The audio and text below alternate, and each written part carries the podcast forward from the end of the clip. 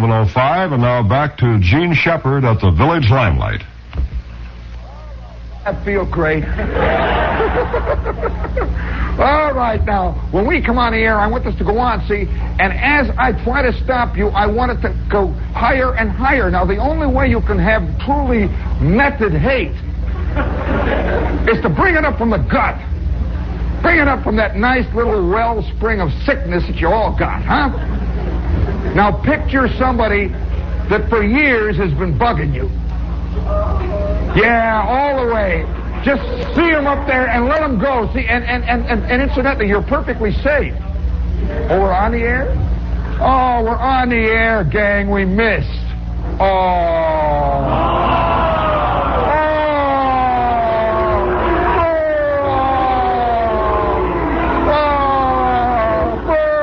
Oh. Oh. All right, you know. Oh, yeah.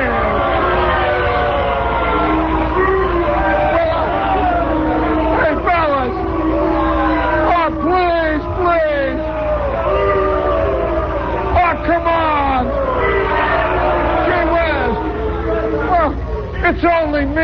I mean, you know. Oh, I said the wrong thing. It's only me. Hey, you know, that reminds me of something. We'll have to keep that till after we go off the air. By the way, what it reminds me of. Oh, there's a lot you don't hear on the radio, gang. But that reminds me of something. You know. Doesn't it feel good to let yourself go in one of those directions? Yeah. All right, gang. All together now. Let's give a great sigh of sadness for all those poor people out there who are still in Jersey on this beautiful night. Those poor slobs. Oh, gee whiz. Those poor benighted idiots out there in Pennsylvania. All they got to look forward to is a Howard Johnson in Philadelphia. Oh, all together now, let's hear it go. Oh. Oh. Okay, now I will provide you right now, I will give you a dynamic demonstration of that peculiar thing called mass psychology. How many of you, when you were a kid, had acute face? You know what I mean by acute face? That you used to use in moments of dire danger? You know that...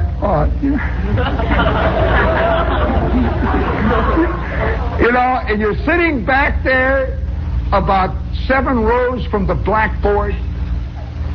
You do not have your assignment. And Miss Shields is about to call on you. And your eyes are moving. You know that evasive action of not trying to catch the eye of Miss Shields? How many of you practiced for 9 years this look, you know? Your eyes, you can look right at them and they can't see you, you know?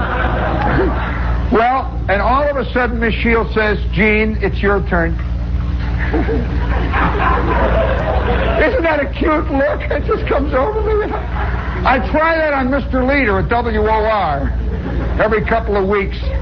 And Leader says, is that tooth still bothering you? Like, oh, you know, Bob, gee whiz, wow.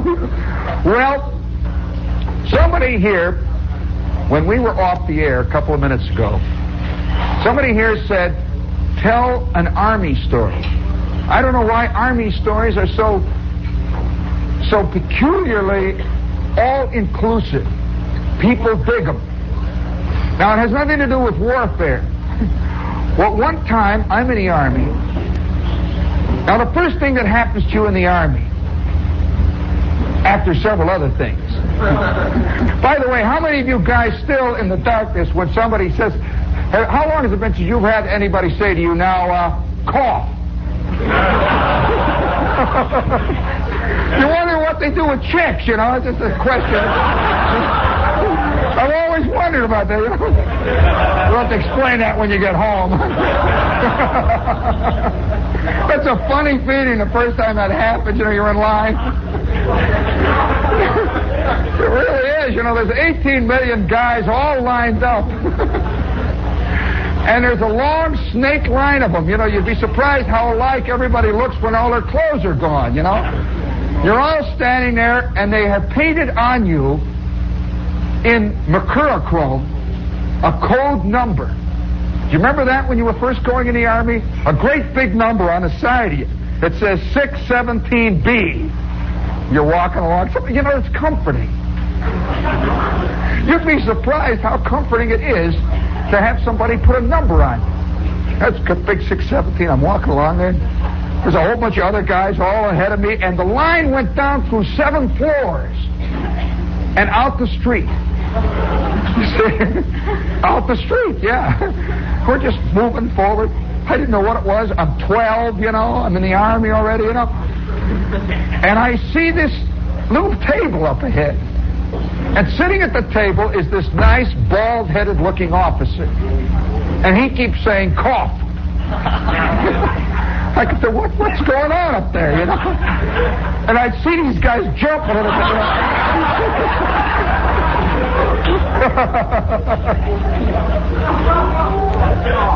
Well, 30 seconds later, he says, cough to me. And I go, he says, no, not laugh, cough. It's very hard to cough under certain circumstances, So I go, he says, no, cough. I said, I'm holding up the entire second arm. I finally go, he says, okay. He pushed, and I couldn't figure out what was okay. It was a strange little scene, see? Well, this is what the Army begins to work into. There's all kinds of little things happening that way.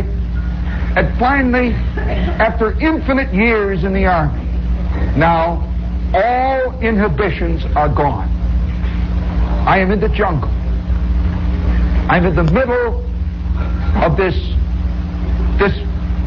forest of palm trees, sand, coral snakes, and at 3 o'clock in the morning you'd lay there under your mosquito bar. How long has it been since you laid under a mosquito bar? A mosquito bar is just a little tent of mosquito netting, see? And all it does is keep, tarantulas out. All the rest of them come through there, And I'm laying under there. It's 2 o'clock in the morning.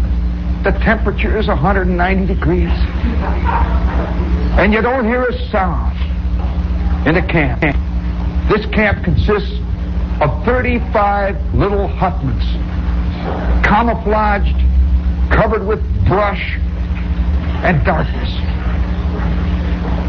And then about 2 o'clock, you begin to hear the alligators. You ought to hear the sound of an alligator at 2 in the morning. They kind of go like this. Woo! And instantly, 4 guys jump up and say, yes, sir. They've been half asleep. They,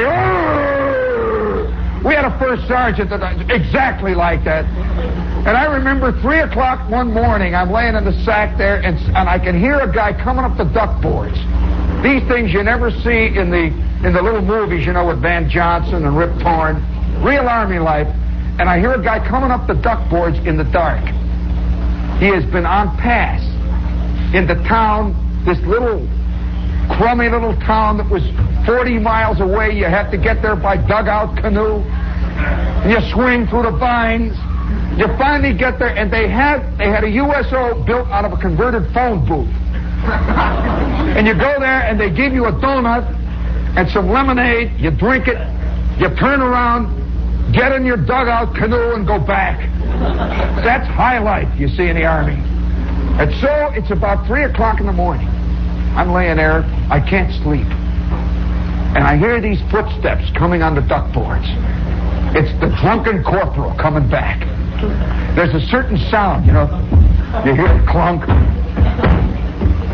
You hear the duck boards go. And that's a sound, by the way, that's very, very common in the Army, the sound of feet on duck boards.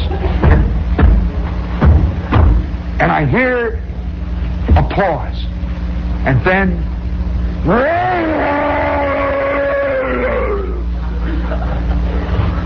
It's the bull alligator calling for his mate. And I hear the corporal turn around and say, "What, baby?" And the alligator goes, "Whoa!" He says, I'm late already. I'm on pass. I can't come." And this alligator bellows out again. And there's another pause. And then he says, "Okay, Sergeant, I'm coming." And there's another pause. And then, "Oh!" And it is the sergeant. Well, that's the way the Army was in this stinking, fetid jungle camp. Well, one morning, the first sergeant is standing in front of us. We're all wearing our shorts. Nobody wore anything in this camp. Just the GI shorts, you know, the GI shoes, and dog tags. We have all been in the sun now for 2.5 years. In fact, I had a heat rash. Boy, I'll tell you, it's fantastic. The places on your body you don't know you got even. I had a heat rash that started about 4 feet underground. And you could see it sticking up in the air, up above me. And I'd scratch up there and all the way down. And dig in the ground to get it down there. We all had it. And we got barnacles hanging on us. Little insects that just burrowed into you. And each one of us was buttered over constantly. Just like 24 hours a day, we were buttered over with about 1.5 inches of sulfanilamide salve. Now, this tastes like a combination of, a melted popsicle and swamp water. And everything we ate tasted of this sulfate. You eat this, you know, you taste it, and you dreamed it, and you smelled it, and you lived with it. You even got so you kind of liked it, you know. You just sip it a little bit once in a while.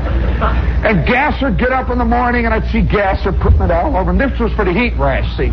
He's putting it on him. I put it on me. I see Wilson over there putting it on. And 5 minutes later, we're all standing out in the sun. And off in the distance, our radar set is running. Somebody asked about the radar set. Well, we were on 24 hours radar duty, watching for the enemy.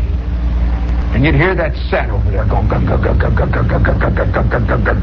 And you'd also hear above it that high note of what they call the keying frequency. It's a 400 cycle note that goes, goo, gung, gung, gung, gung, gung, gung, gung, 24 hours a day. 10,000 years in succession. Even today, after all these years, when I walk down 6th Avenue, go past these construction places, I hear a familiar sound. Go, go, go, go, go, go, go, go, go. My heat rash starts busting out. I can taste the sulfur. I can hear Gasser behind me. We're both on our way to the latrine. I can hear the dog tags rattling. It's 2:00 in the morning. The entire company's got the GIs.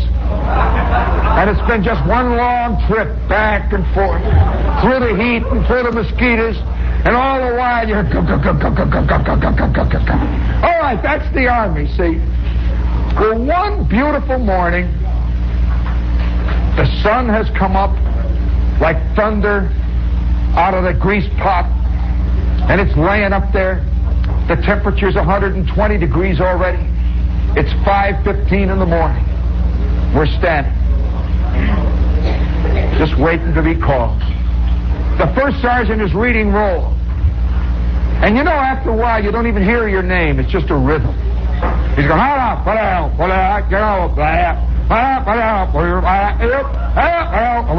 and then he hits yours. And yours is a sort of a right up. You go, yeah, right up, right up. You stand there for a couple of minutes. Captain Cherry has decided, men, we're waiting. What has that son of a gun thought of this time? Already the anger's coming up, you know. Captain Cherry has decided that the men of the 3162nd Signal Air Warning Company, Henriese! The men of the 3162nd Air Warning Company deserve Then you start getting sick. We knew what we deserved, you know. Deserve a little recreation.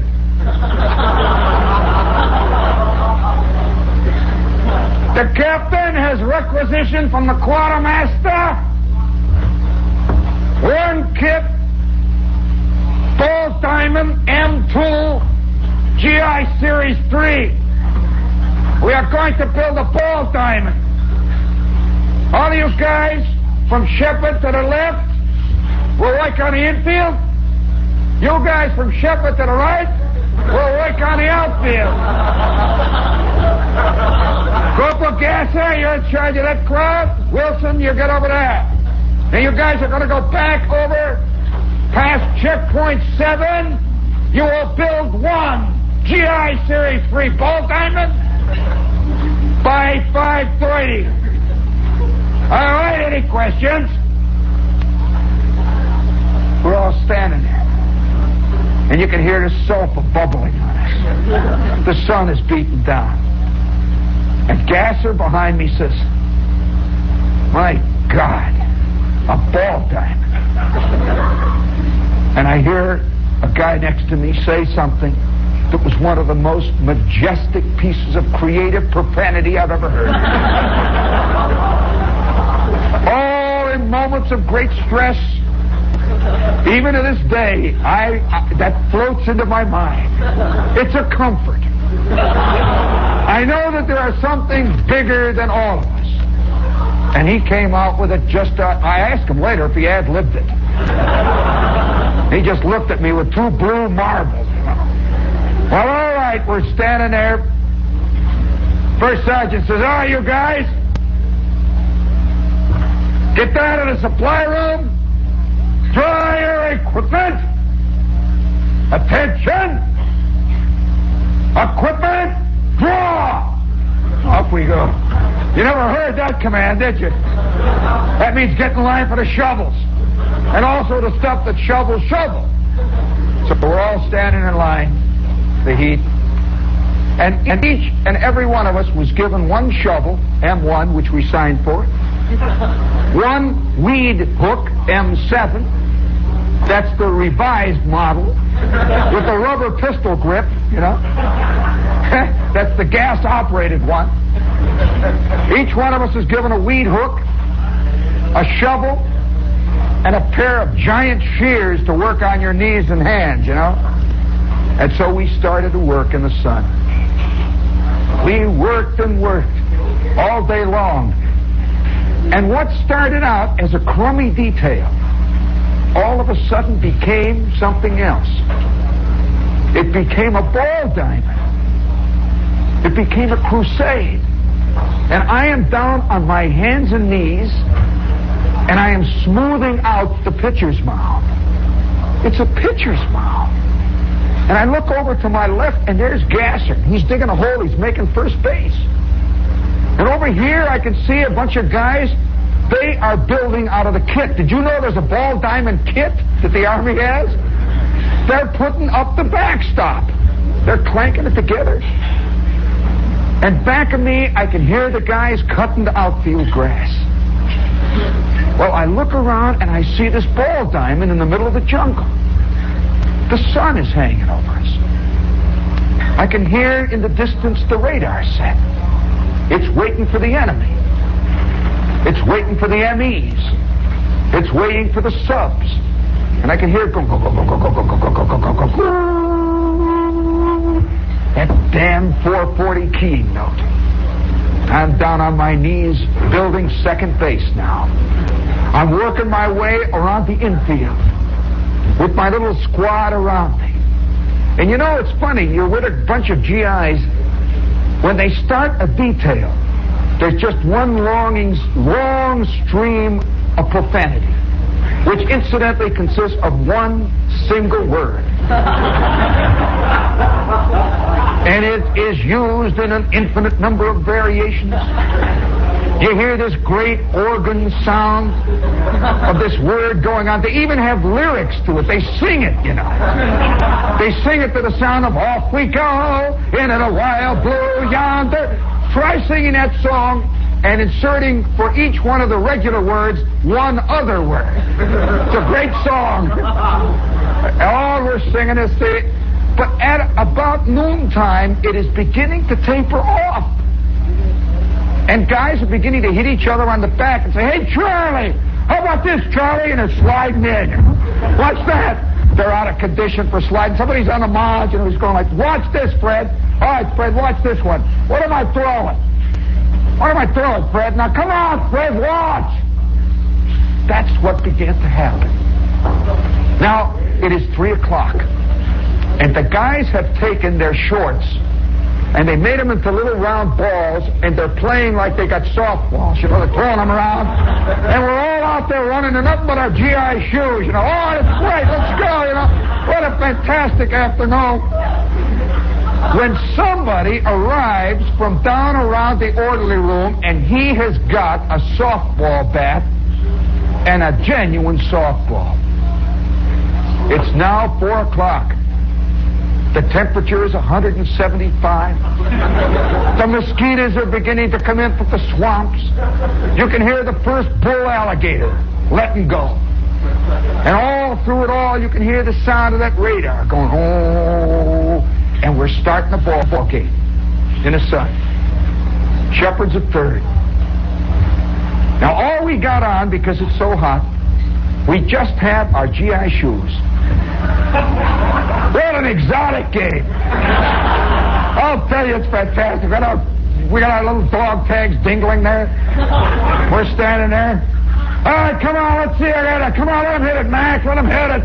The ball game is going. You ought to see what happens when guys slide into second. Boy, boom, and finally, fantastic moments of glory, you know. Well, the ball game is really getting hot. And we are having a great time. It's now about the fifth inning. It's getting closer to that 5:30 moment. When all of a sudden, out of the jungle, the little road that went back to the camp, a green staff car approached. Well, nobody pays any attention to that. You know, we've seen green staff cars. And anyway, the score was 4-4. 2 men down, the bases loaded for Company C. And we are really sweating it up, and you can see the sulfur dripping off of us. Each one of us has got a little horde of mosquitoes, a little nest flying around. You don't even feel it, you know. You're scratching, running. Guys are sliding in, and the dust flies. That staff car pulled alongside, ran along the first baseline, and stopped right back of the backstop. I am standing on third. And I look across that diamond, and I see that car. And in the front seat of the car is a driver. Now, he doesn't look like Bodkins, our driver, who never sat up straight. Bodkins laid by the wheel all the time. Old PFC, I love Bodkins. He was drunk for 17 years. He just lay there. That's why they made him a driver. He laying there. That wasn't Bodkins' guy sitting like this. He's got a hat. We never wear hats in our outfit. He's got a hat, you know, and he's got a collar and a tie. And I look. Next to me, at short, is Gasser. And I look back, and Gasser is paused in motion.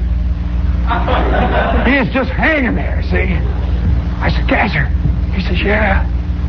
Sitting in the back seat of this car is this beautiful blonde girl. We have not seen a girl in 9 years.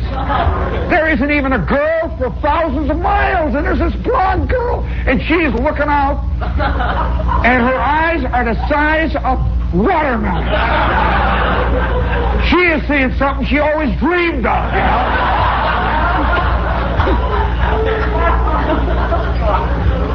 She's looking out, see, and I see somebody on the other side of her.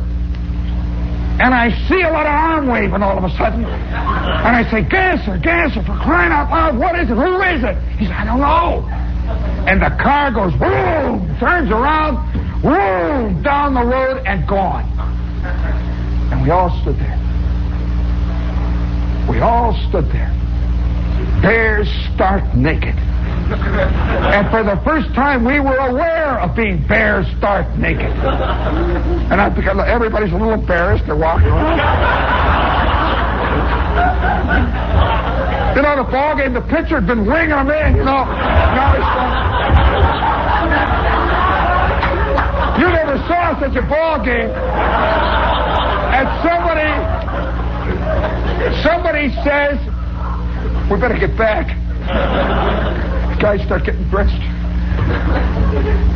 Gasser, who was a corporal, he said, all right, squad.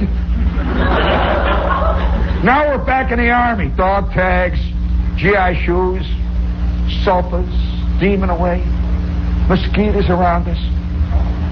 Gasser says, all right, squad, attention. Rough face. Forward, march. We are marching back to something we knew. Something wasn't right. We had never seen a girl in our camp before, and she had headed towards the orderly room. We march. We get back in the company area. It's deserted. We march in front of the tent and stand there. Gasser is about to dismiss us when out of the orderly room comes the first sergeant. Boom! He is dressed to the hilt. He has got his ODs on. And the temperature is 9,000. He's got his wool OD dress. He's got buttons. He's got shoes that shine, hats. He's got stripes. We didn't even know he owned real stripes, you know.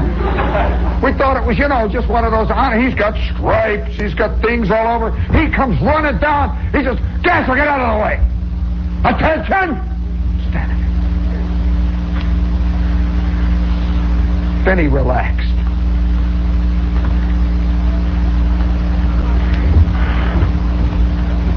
"15 minutes ago, men, a staff car went to watch your ball game.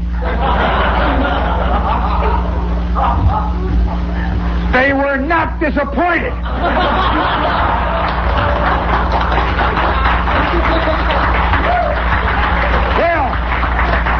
We stood there for a minute, and he says, Captain Cherry has decided that Sector 7, Quadrant 8, is to be converted into an infiltration training course. By the way, Section 7, Quadrant 8, was first base. Tomorrow morning at 5:30, you will fall out and commence work on a project. Baseball. And he walked away. And all of us stood there. And then it began. Somebody says, who was it? Gasser says, I don't know. I didn't even know they had girls anymore. Wilson says it was a real one, though. And all of a sudden, Edward says, look, why didn't we all rush the car?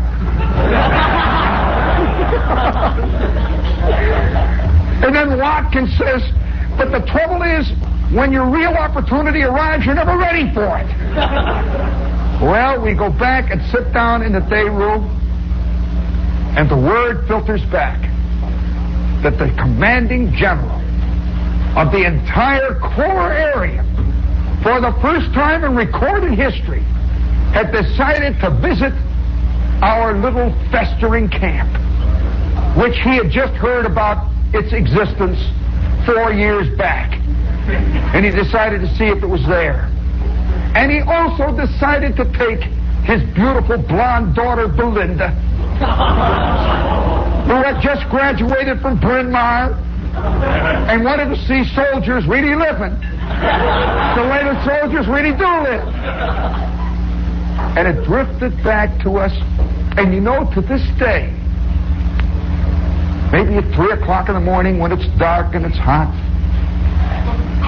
I'm walking along the street and I see ladies and I see men. A thought crosses my mind. somewhere there is a lady named Belinda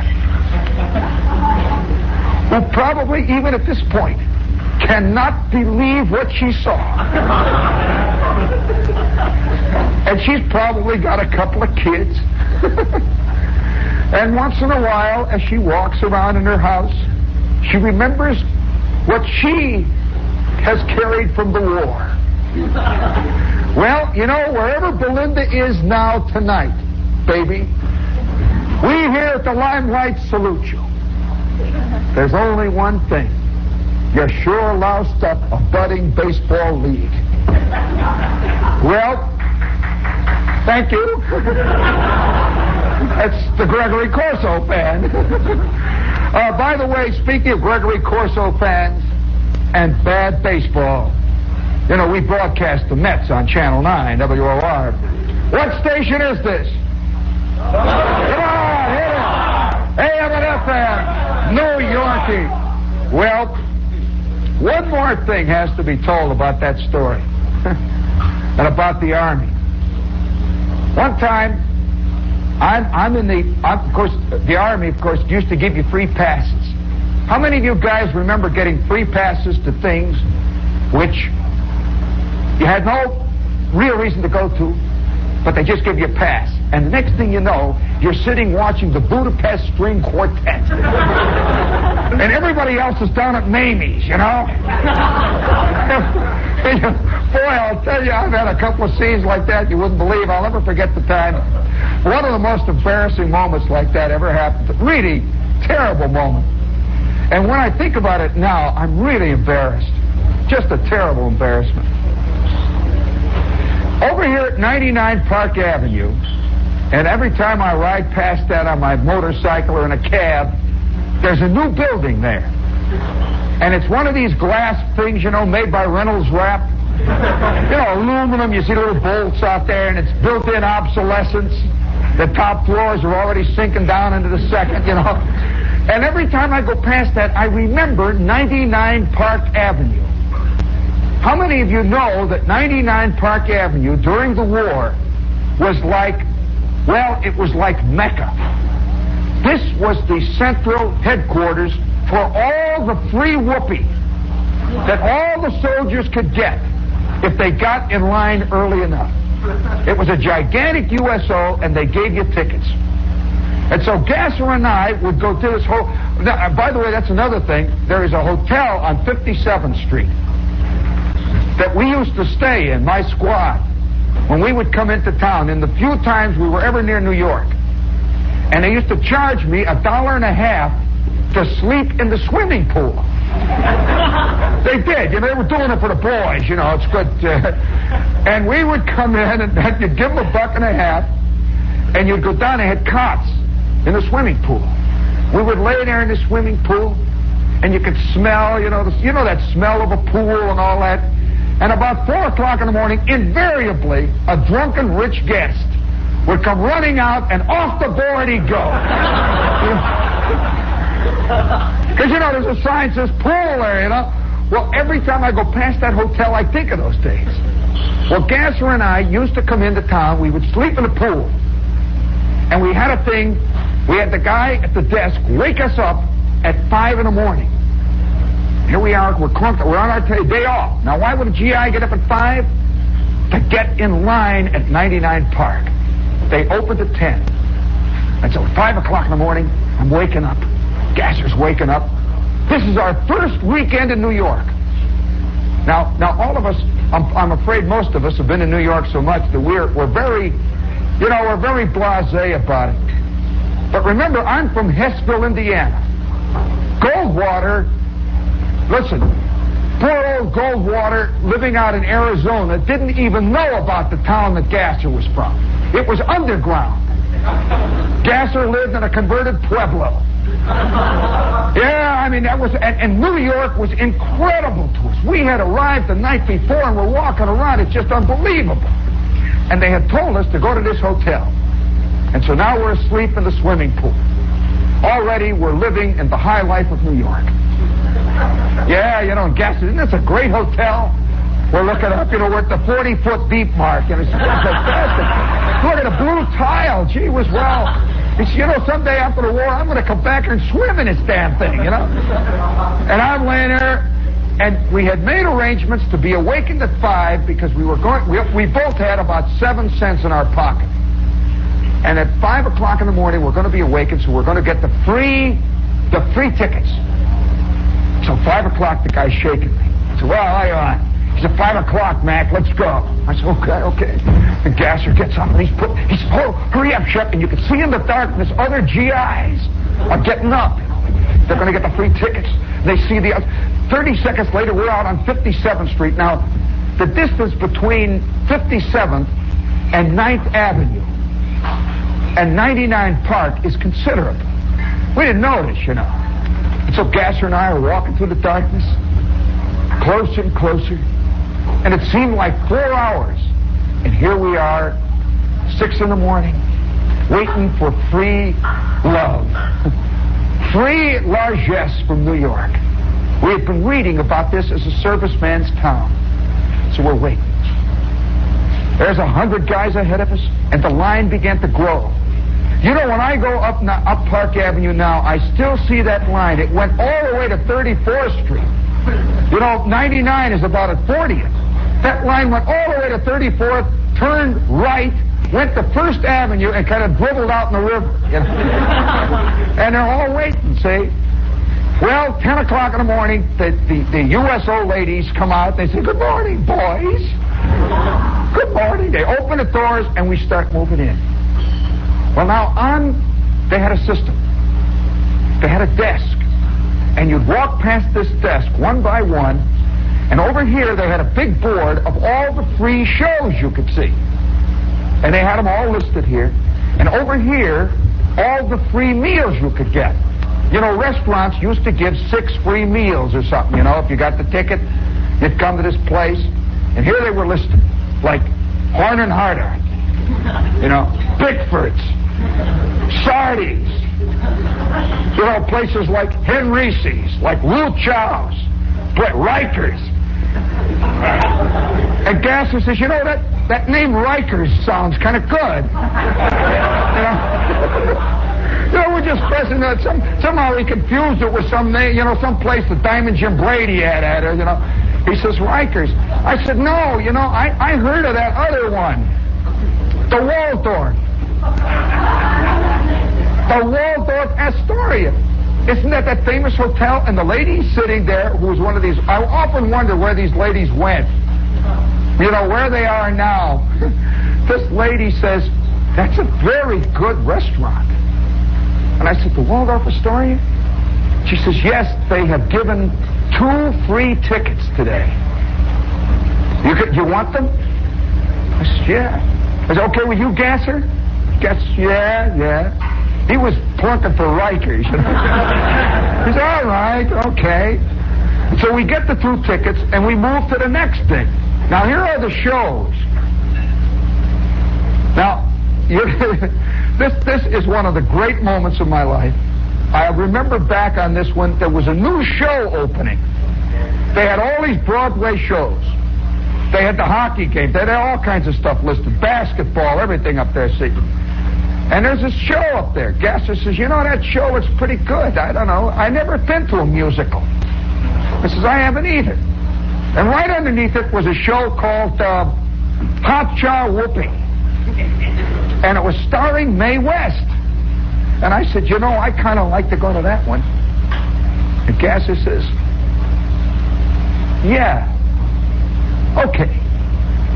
But the show that we turned down that was opening that night was a little number called Oklahoma. That's the truth. The show we were going to closed 30 seconds after we got in. We were the only guys in there. You never saw such a thing. You know, there were 8 other people. The guys were sleeping. And up there is this lady, this loud lady going, she's got ferns and stuff all over and fans and stuff. and there's a whole bunch of tall, skinny guys, you know, painted green and brown and bronze, you know, and they're going, woo-hoo-hoo-hoo. Cassius says, you know, he says, I know where all the 4Fs are now. And why there are 4Fs. And we're watching our first Broadway show. I couldn't understand a word of it. You know, they talk showbiz-ese. Well, we get out after the show,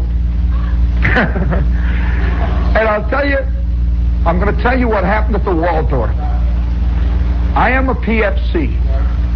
My idea of a really big meal, when my mother was really going all out on Sunday, was meatloaf. You know, meatloaf with ketchup sauce. That was a very big meal, especially if she brought out her potato souffle, which was made out of kind of library paste. It was nice, you know. Well, you know, it's real Midwestern cooking, so Gasser and I are trying to find the Waldorf. Well, you know, I don't know whether you people know that those people out of New York have a peculiar abstract image of these great things in this city. I had no idea what I thought the Waldorf was like. But I just know that I didn't believe I was in the Waldorf when I was in the Waldorf. I'm standing there, chandeliers. Thousands of little old ladies with beads. It was the first time I ever saw Cupid dolls coming out of the wall, flying, you know. Little wings with little gold things hanging off of them, see. And the rug is up to my neck. I'm walking through it. And I am a sweaty PFC. I have not taken a shower since last Wednesday. My little sharpshooter's medal is hanging down like this. I got my hat on sideways. And Gasser and I are going up to the desk with our two little tickets. We get up to the desk. We say, where do we eat? This is at the Waldorf, so help me, I actually did this. I said, where do we eat? And he says, excuse me? I said, well, where did we eat? Here, we've got tickets, free tickets to eat. I said, oh, that's in the Grand Diamond Escutcheon Ballroom. This is where? This is upstairs, take the third elevator to the right, get off, turn left, and open the golden door.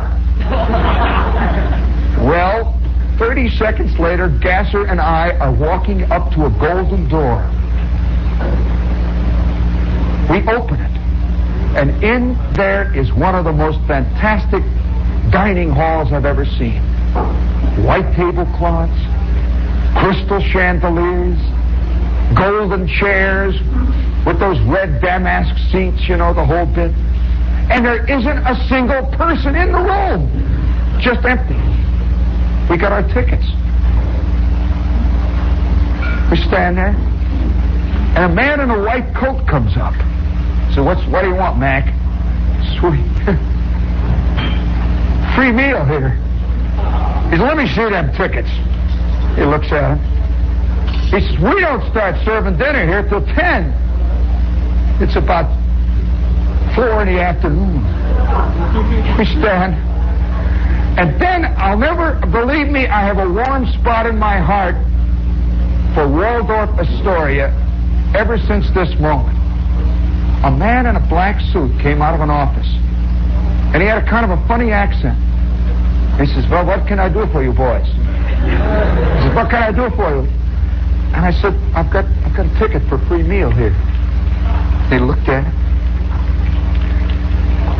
He says, well, but you know, we don't serve dinner here until after the opera at 10. After the opera at 10? Our stomach has been gurgling. We haven't eaten since last Wednesday in the mess hall. We're sweating. He says, boys, he says, let me tell you something. I don't think you would like it. I said, what do you mean? He says, well, you know, let me make a phone call. And he goes into his little office, and he says, well, hello, how are you, Otto? Hello, this is Emil down here. Yeah, at the Waldorf. Yeah, hello, huh? Really, yeah? Oh, Hilda, huh? But listen, Otto, I have a couple of boys here. Yeah. Do right by them, will you? Yeah, okay. And by the way, there is PFCs. Yeah. Okay. Very good. Very good. And he hangs up. He says, go to this place. Where does he send us but Lüchow's? Ever been to Lüchow's? Well, we arrived down at Lüchow's, and two guys are waiting in the doorway there. Gasser? Says, what's up, you know? I said, are you Mr. Gasser? You Mr. Shepherd? I said, yes. He said, well, come right in here. And we sit down at the table, and 35 guys are waiting on us. They are bringing us turkeys. They are bringing us popsicles. GI stuff, you know. They're bringing us cabbage. They're bringing us sauerbraten. And they're all standing back there to give us the wine, the champagne. And after it's all over, he says, well, he says, you know, boys, he says, Waldorf Astoria is not for PFCs. Well, ever since that time, every time I go past the Waldorf, and I see those big chandeliers. And in fact, last Wednesday, I went to a cocktail party in the Waldorf. And I came in there and I pretended like I belonged. See, I got my stripes under my sleeve now. See, I walk in, I sit down. I'm sitting at the Golden Ballroom. I say, I'll have lobster, please. Thermidor.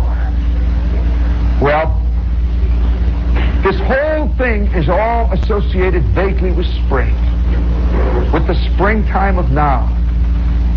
And one more story that I have to tell you connected with the Army is that hot night in June when I had my first pass after 19 months of being away, and I'm meeting the girl that I was fantastically in love with. How many of you remember that moment? How many of you, incidentally, always have the vague suspicion that the minute you walk away from a girl, she disappears? Doesn't exist anymore, you know? Oh, yeah, you know, I wonder whether women know that men constantly look at women with a peculiar question mark drifting in their mind. Well, for 19 months, I'm getting letters from Dorothy, and they're getting thinner and thinner. And I figure she just doesn't have time, you know. And then at long last, 1 year after I go in, no more letters. And I don't care, you see. I'm on my own now. I've got a chick in Avon, New Jersey. I've got one in Red Bank. I wonder where she is tonight, by the way. Maybe she's listening. Hello, baby. It's me, you know. Remember me? Remember Kingsburg and the roller rink? Yeah. Holy smokes. You mean he found out? Oh, wow. I could see 45 girls saying, no, what do you mean he found out? Well, I'm in the Army, see, and one day, over here at Fort Monmouth, I'm given my first pass. And instantly, I think of Dorothy. Beautiful Dorothy. That girl I've been going with since I've been in high school. It's June. And I'm on my way home. Have any of you guys ever ridden during wartime on a train headed for the Midwest from the East? A train that somehow you figure was booked up somewhere out in mid-ocean. Because when it came to where you were, every seat was taken. And guys were laying on the floor. Other guys were hanging from things on the ceiling with hooks, you know. Kids were crying. Old ladies were throwing up. And you don't know where they got on. Because you're supposed to be at the first stop, you know. Well, I get in this train over here at Penn Station that is heading for Chicago. I stood up all the way to Philadelphia. The train then turns right and heads to the Midwest. I'm still standing in Erie. I am now standing, it's Pittsburgh. And it's 4 o'clock in the morning. My knees have turned to grapefruits. And there are guys laying all around me. You can smell the old sandwiches are beginning to cook.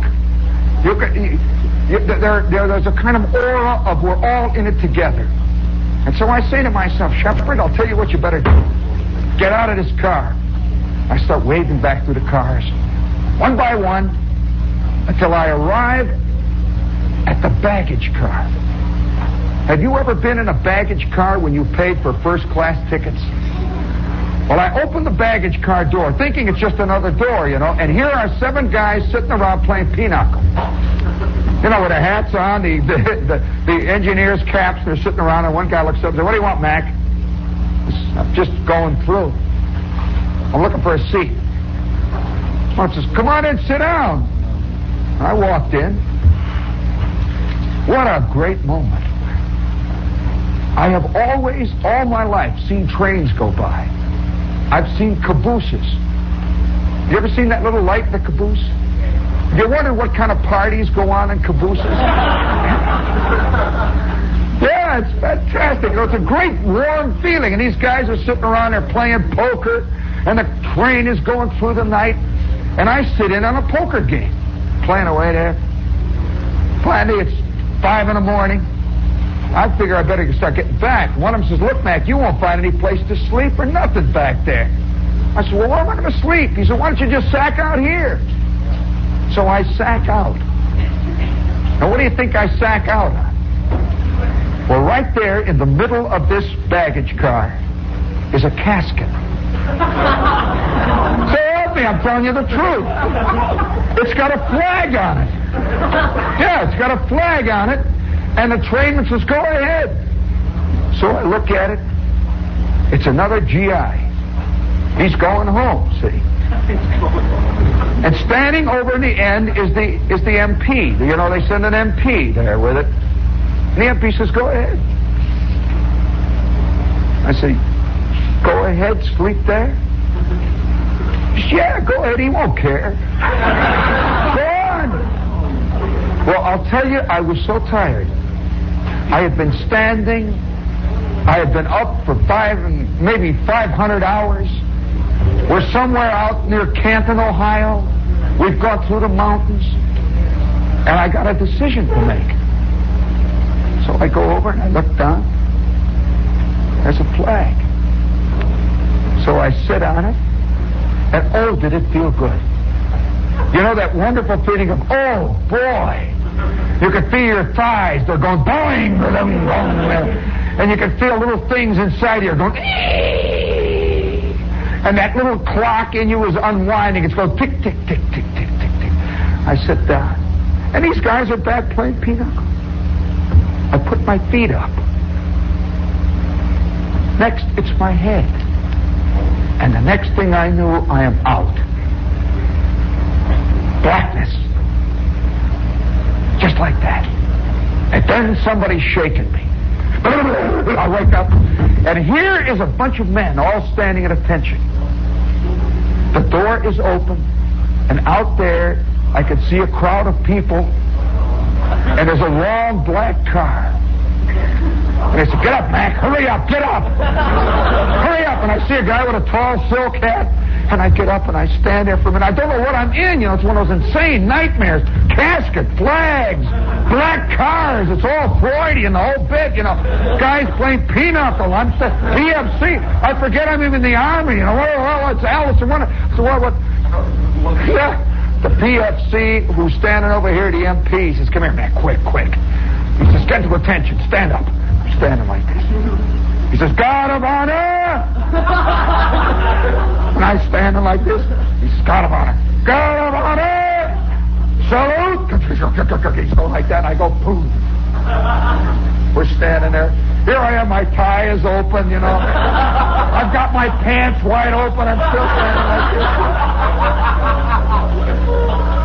like this. And the mayor comes in. And a lot of people come in with black suits on, and there are guys with white gloves who are standing like this. And next to me, the guard of honor says, "God of honor, salute, surrender, cargo, up." We are turning them over to the civilian world. I stand like this. door closes, and I relax. I turn to the PFC next to me with the rifle and the big white helmet. I say, oh, that's terrible. I feel terrible. All of a sudden I felt rotten. What have I done? And he says, wait a minute, Mac. He says, that guy was a PFC. I got the papers here. And if there was anybody who would have understood, it's that PFC. He says, as a matter of fact, he's probably glad. I say, yeah. And then there's a brief pause, and he says, maybe some... The Jean Shepherd Show came to you from WOR.